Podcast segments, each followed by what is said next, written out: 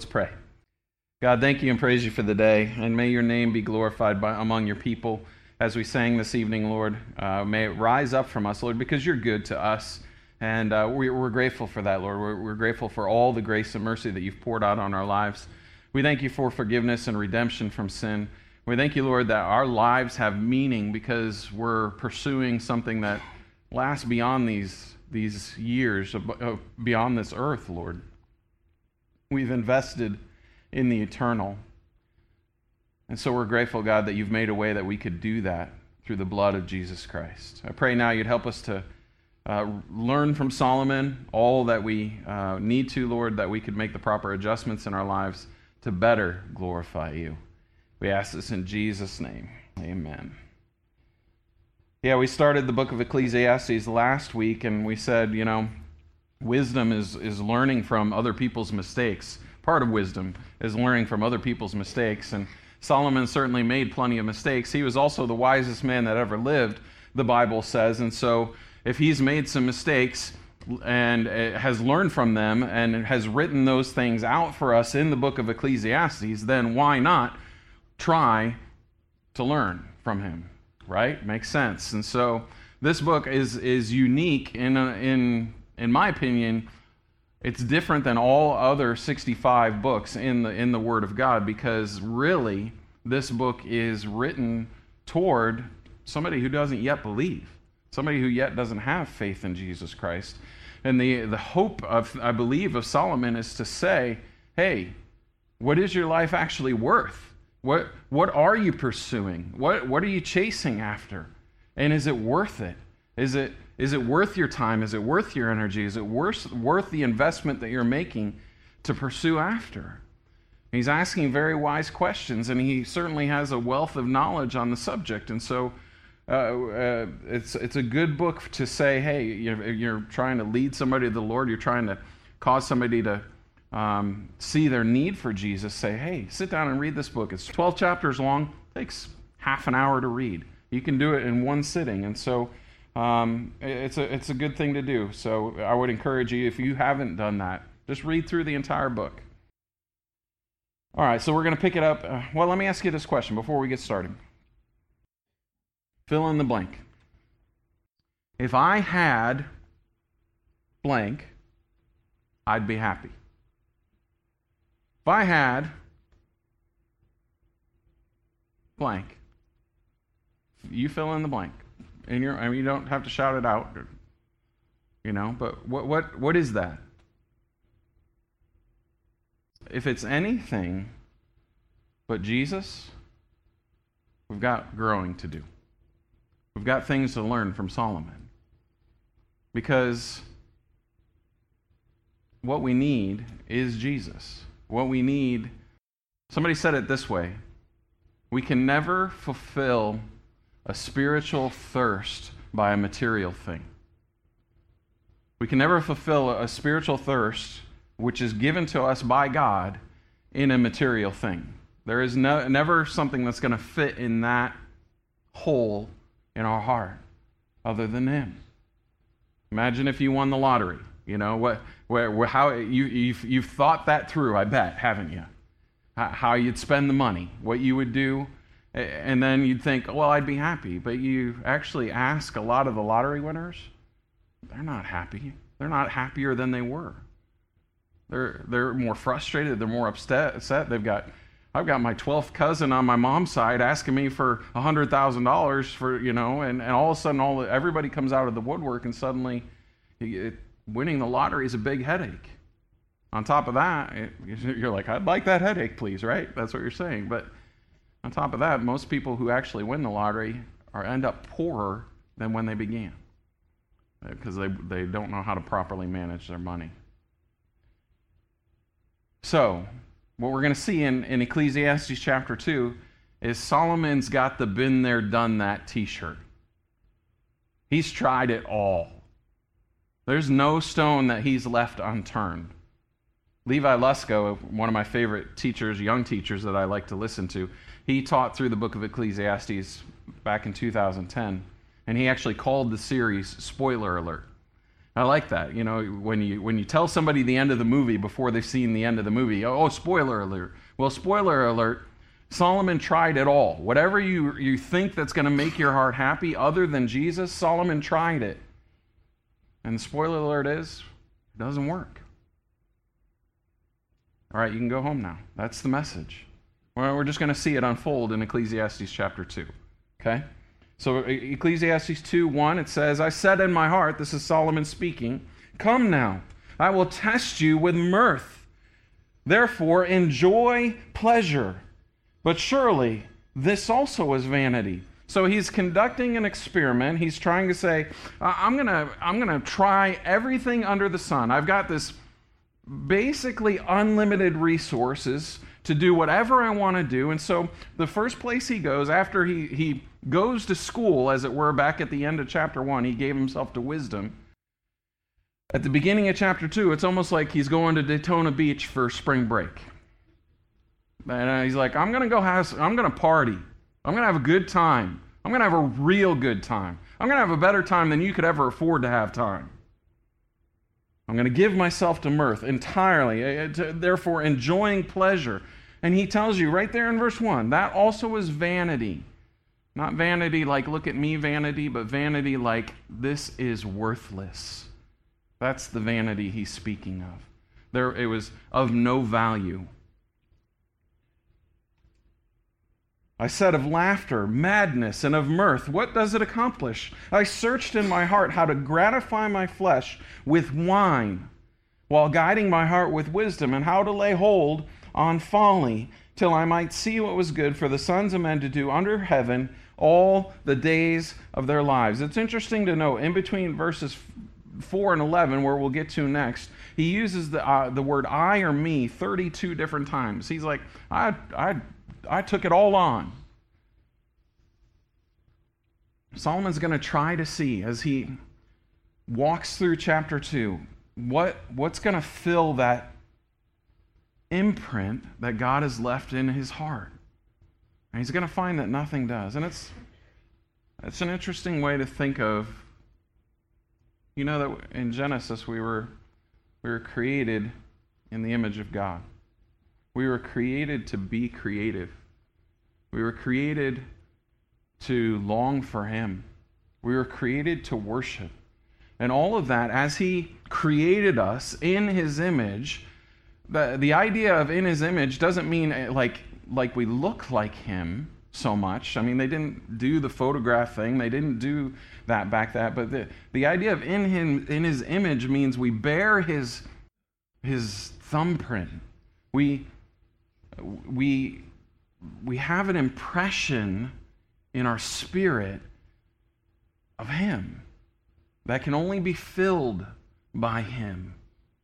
So Solomon's saying early on, hey, I'm going to try the booze. And many people go down that road. Many people try to quell the pain in their heart or, or, or fill their empty lives with the bottle. It's sad that something like one out of every four people that ever crack a bottle end up being alcoholics. Because it never truly it doesn't quench the pain. It doesn't it does for a moment. It does for a time. But then that it comes back. Thankfully, I've never gone down that road uh, by the grace of God. Uh, I've tried alcohol. I've had my fair share. I was not one that was after getting drunk. I never was into that. And so I said early on in my teenage years, you know, when the rest of my friends were out partying, I said, you know, I, I just don't want to go down that road. Uh, I'm sure I made some mistakes and sure I did some things I shouldn't have, but I wasn't ever, thankfully, I never went that way. But many do. And I've tried to fill that imprint in with other things. It's no different. So he chased after that, and he even tried to pay attention. That's what it kind of says in verse 3. I gave my flesh to wine while guiding my heart with wisdom. He's like, I'm taking notes about me being drunk. I'm paying attention here. I'm, I'm, I'm studying what it is to give myself to wine, to booze. He finds that to be folly, so he turns his attention elsewhere. It says in verse 4 I made my works great. I built myself houses and planted myself vineyards. I made myself gardens and orchards, and I planted all kinds of fruit trees in them. Now, what I want us to note in those two verses is everything is plural. Right? I built houses. I planted vineyards. Now, this wasn't just a, a, a, a small sampling. This wasn't, I, I, did all right. It's like, no, I, I invested myself in this. I poured myself into this. I did everything. And, and Solomon's, Solomon was known for his understanding of uh, horticulture and what have you. Uh, verse 6 I made for myself water pools from which to water the growing trees of the grove. He, he made a, an aqueduct system. I acquired male and female servants and had servants born in my house. Yes, I had greater possessions of herds and flocks than all who were in Jerusalem before me. And so you see, he, he gave himself to labor, he gave himself to working hard and, and investing his, himself in that direction, building up his kingdom. He, he, he acquired servants, he acquired uh, herds and flocks, which was a, a status symbol and uh, a measure of wealth. And he's saying, I had, it, I had it better than anybody's ever had it before me. One of his building projects, as he built, he built Solomon's temple, which took seven years to build the temple. I, I don't know if you've heard the descriptions, but it's all onlaid in gold. It's all magnificent work. Built se- it took him seven years to build that. It took him 13 years to build one of his houses, the house in Jerusalem. At one point, he employed 30,000 laborers working on his building projects. He built um, a summer house, if you want to call it that, uh, in the, the forest of Lebanon. It was, um, it was 100 cubits long by 50 cubits deep by no, sorry, 75 cubits deep by 50 cubits high. House. Uh, it's something like, I, I did the square footage calculation, something like 14, 12,000, 11,000 square foot house, which, considering the time, that's huge. I mean, now there's, you know, pastors that have houses bigger than that. Pastors. You want to call them that. One of his houses had 45 bedrooms. Like I said, his palace there in Jerusalem took 13 years to build. He just he gave himself to all of that as well. Then verse 8, that didn't satisfy either, so he turns his attention to building his wealth. It says in verse 8, I also gathered for myself silver and gold and special treasures of kings and of the provinces. I acquired male and female singers, the delights of the sons of men, and musical instruments of all kinds. So first he looks at the booze, then he looks at building things, and finally he looks at the bling, right? To keep my alliteration going. Eh, he's like, oh, fine, I'll just collect the cash. Uh, you know, I, will gather as much silver and gold as I possibly can. You and I like to go to a concert. He buys the band. I'd like to see U2 someday. He buys U2. You know, I, would like to see. Uh, I don't. I don't even know what a. Never mind. You get the idea, right? Uh, I acquired male and female singers. He's like, you know, it's 2 a.m. and I'm having a little trouble sleeping. Hey, um, Coldplay, come on in and sing me to sleep. Is Coldplay still around? Okay. Because I'm relevant. Whatever. That just so we understand also there at the end of verse 8 where it says he had the delights of the sons of men. I think in the uh, ESV, the English Standard Version, it says it a little bit differently. Let me read it to you there, and maybe you'll get the idea of what he's talking about. In verse 8 in the ESV says, I also gathered for myself silver and gold and the treasures of kings and provinces. I got singers, both men and women, and many concubines. the delight of the sons of men. So that kind of tells you where that's talking about. He left no stone unturned. He explored every pleasure to the nth degree. Something like 700 wives, 300 concubines. So I became great, it says in verse 9, and excelled more than all who were before me in Jerusalem. And also my wisdom remained with me. He didn't burn out the brain cells. You know that alcohol does that, right? It kills brain cells, and brain cells don't get replaced. He said, I kept my wisdom with me. Whatever my eyes desired, I did not keep from them.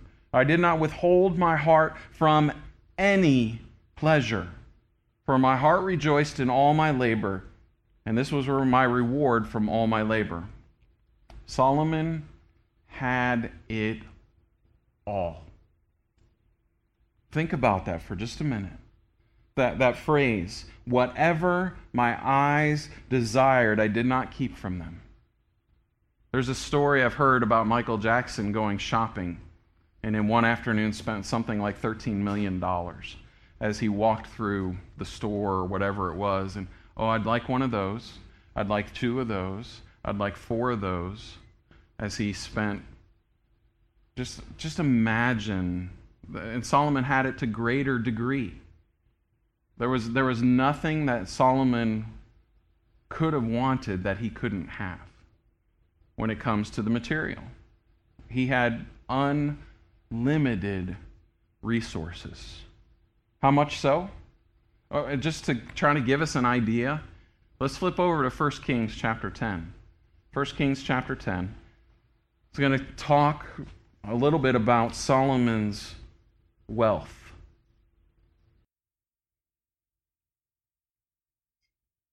1 Kings chapter 10. And this is kind of a listing of the wealth that he got.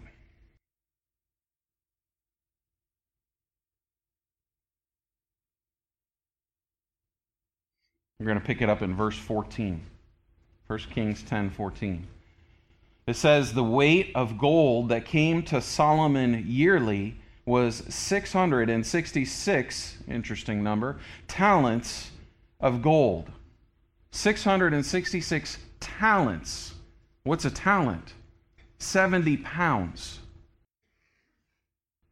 We, we measure gold in ounces nowadays, right? And what is it worth? I didn't look today. Did you look today, Tim? You don't ever usually check. I don't have my phone with me. I usually once in a while I'll check to see what gold is worth, just because I'll never have any, so it's fun to look. But it's like 300 and something dollars an ounce. Sound about right? Two, two, I don't know. 1300 See? I haven't looked in a while. It's a lot. He's amassing 666 times 70 pounds every year. Dude had a lot of cash. That's just the money that came in from the tributes. That's the tax that he collected every year. Keep reading. Besides that, from the traveling merchants, from the incomes of traders, from all kinds, all the kings of Arabia, and from all the governors of the country. And King Solomon made 200 large shields of hammered gold. When you got a bunch of gold, what do you do with it? Well, just make shields out of it. 200 of them. Three minas of gold went into each shield. The king put them in the house of the forest of Lebanon. That was where the big house, the summer house. Moreover, the king made a great throne of ivory and then overlaid it with pure gold. Ivory isn't pretty enough, right? You got to overlay it with pure gold. The throne had six steps. Uh, just imagine the lushness. Imagine the opulence. That's the word I'm looking for. The throne had six steps, and on the top of the throne was, a, was round uh, at the back. There were armrests on either side of the place of the seat, and two lions stood beside the armrest. Twelve lions stood there, one on each side of the six steps. Nothing like this had been made for any other kingdom. He had a unique place to sit.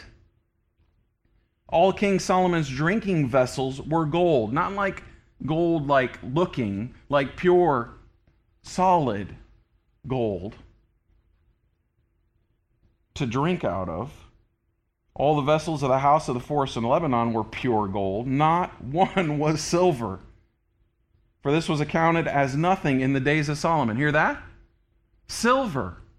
Ah, we don't even count that.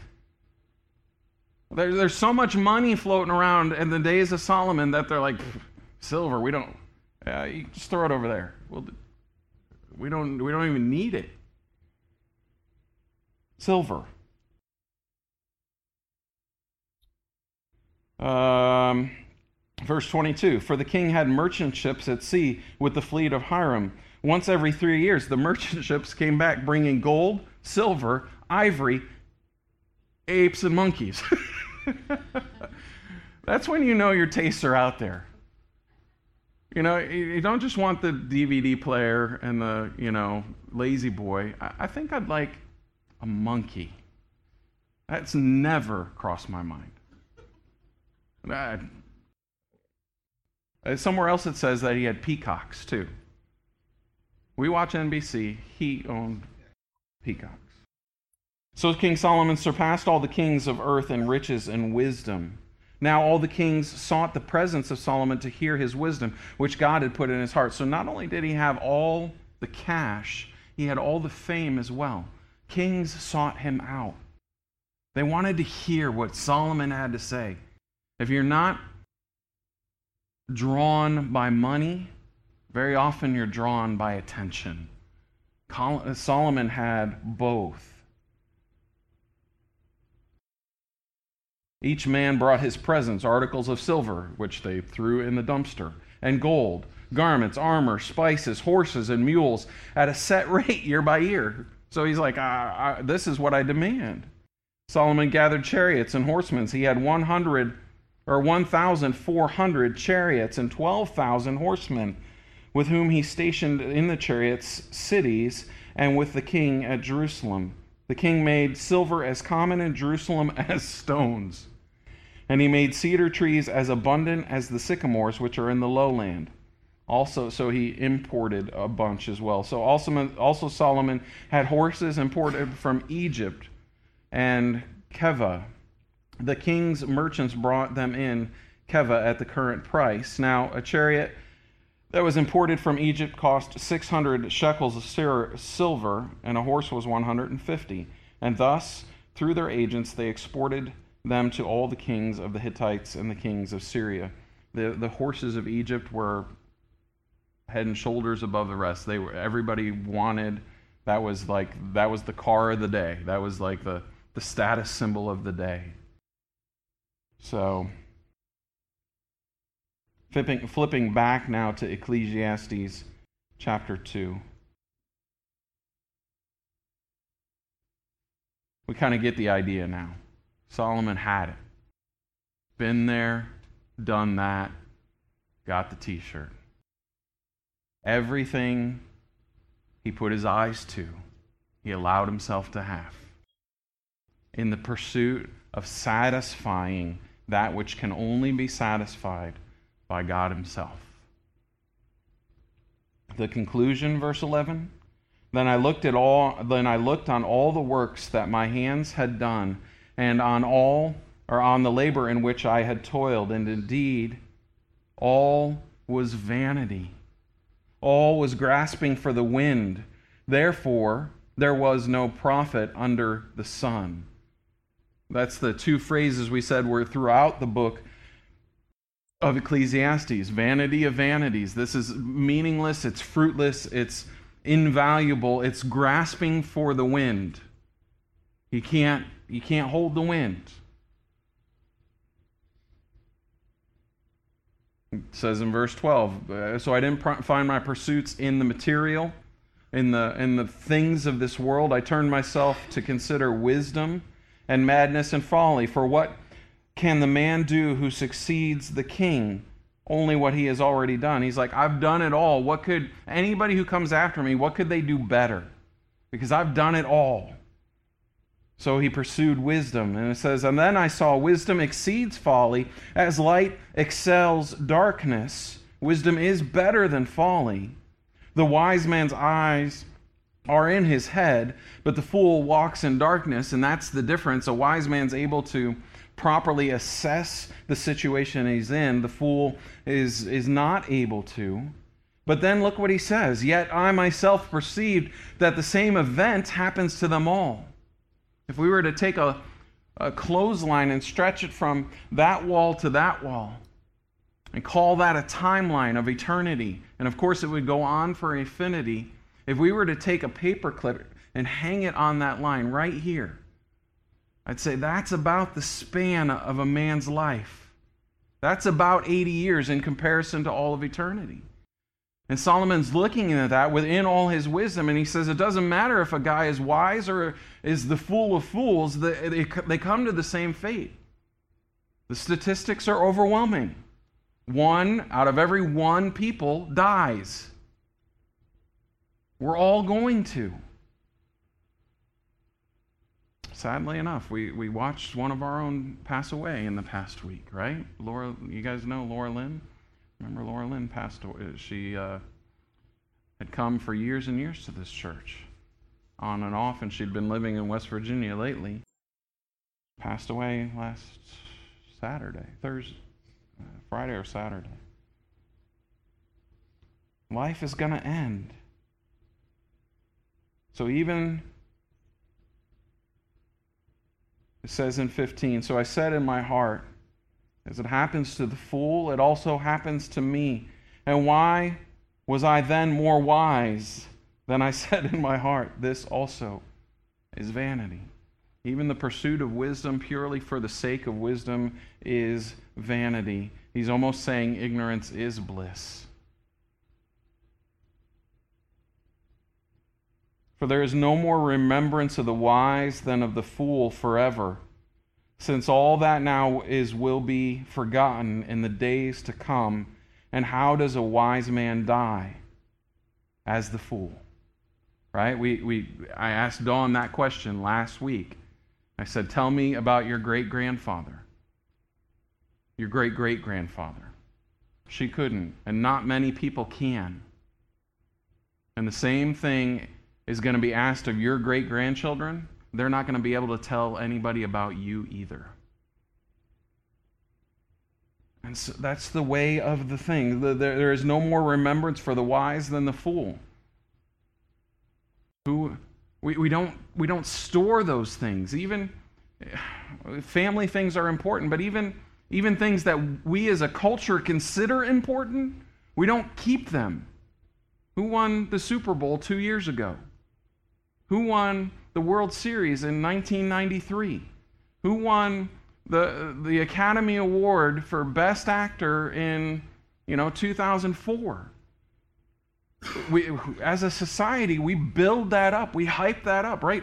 Billions of dollars spent on one Sunday afternoon to watch and engage in the Super Bowl, but we don't retain the information past much past its when it's over.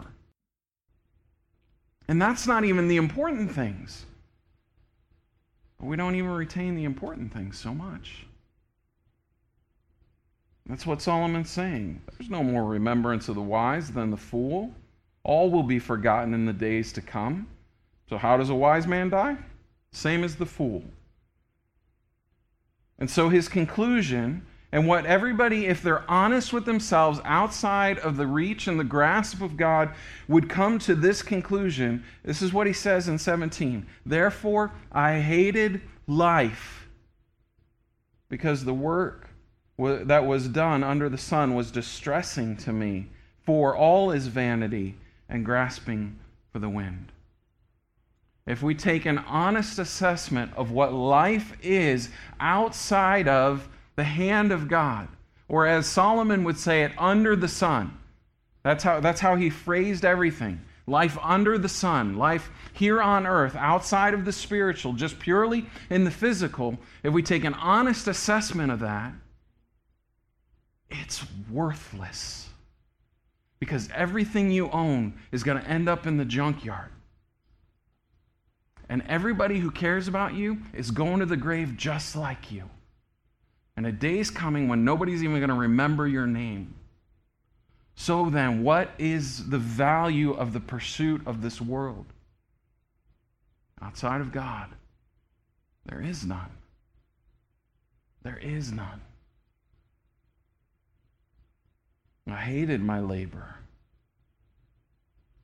He says in verse 19, and who knows whether he, is, he will be wise or a fool?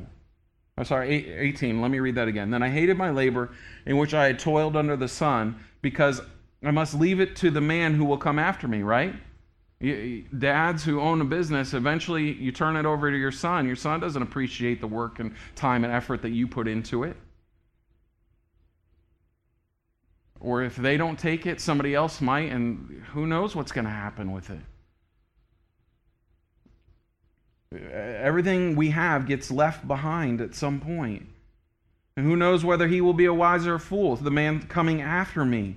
Yet he will rule over my labor in which I toiled, in which I have shown myself wise under the sun. This also is vanity. You know, I'm thinking he, this is Solomon writing at the end of his life. Solomon writing at the beginning of his life, Song of Solomon.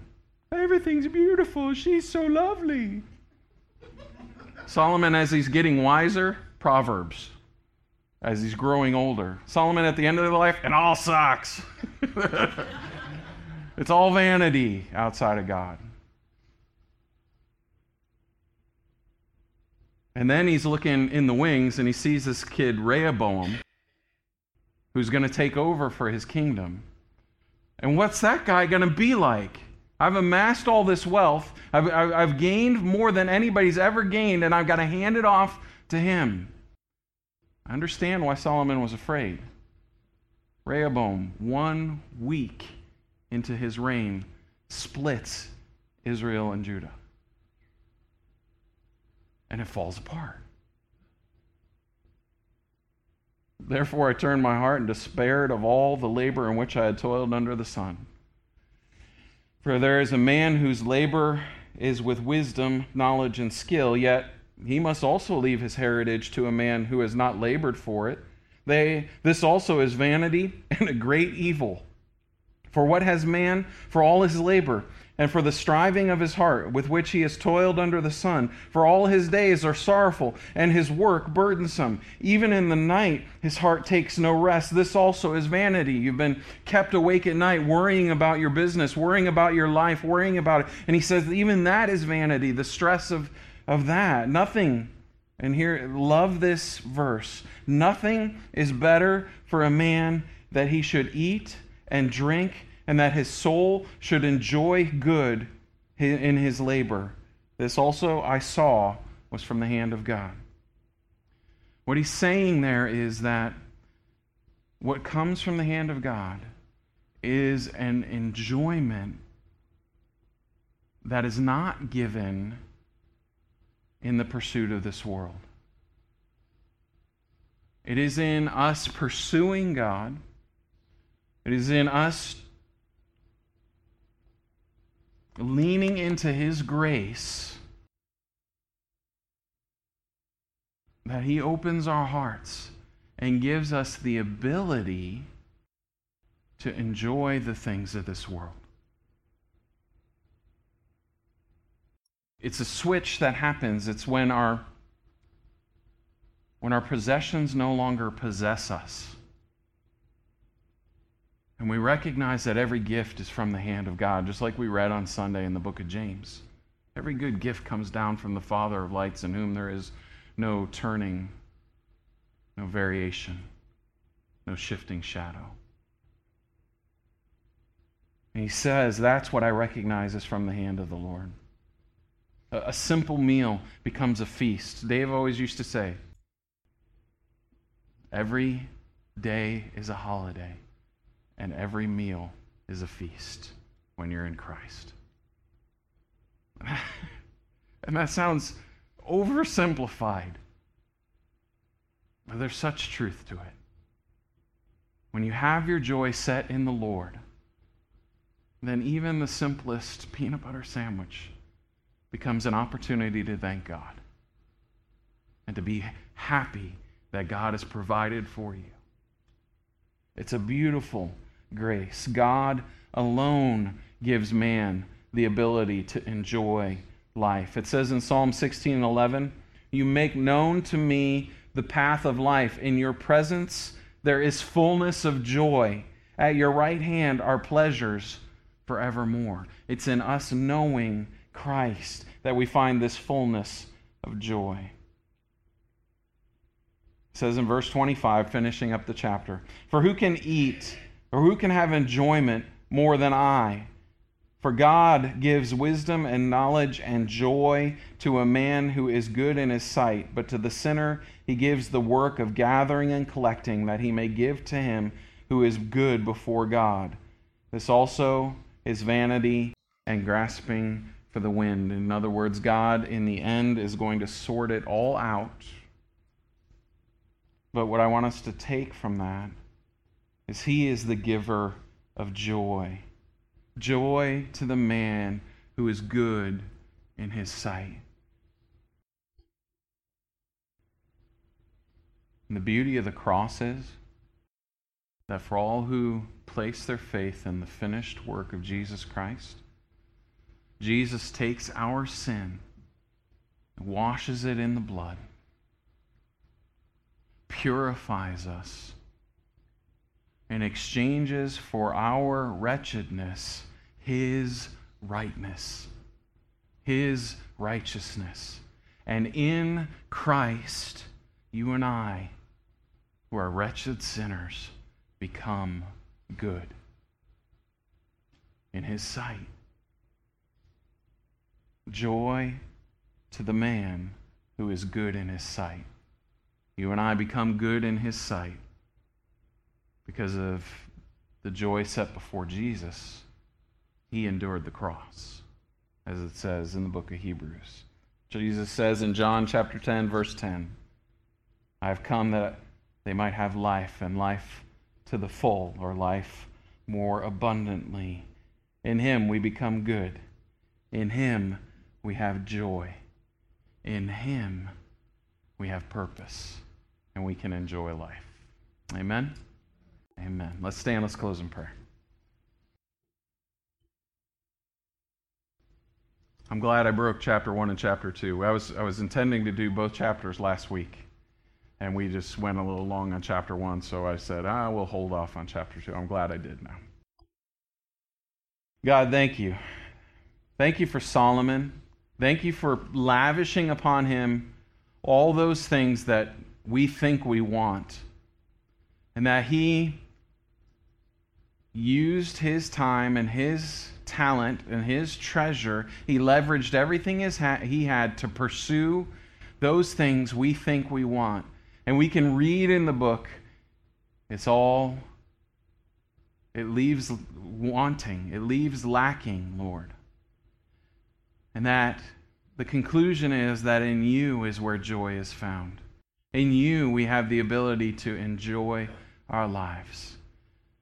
I pray if there's anybody here that does not yet have a relationship with Jesus Christ, that they would recognize their wretchedness just like Solomon has experienced. And they would see the work of Jesus Christ and place their faith in the finished and completed work, believing that Jesus is the Savior. For the rest of us who have already taken that step of faith, I pray we would enjoy our lives because you've made us good. In Jesus' name, amen.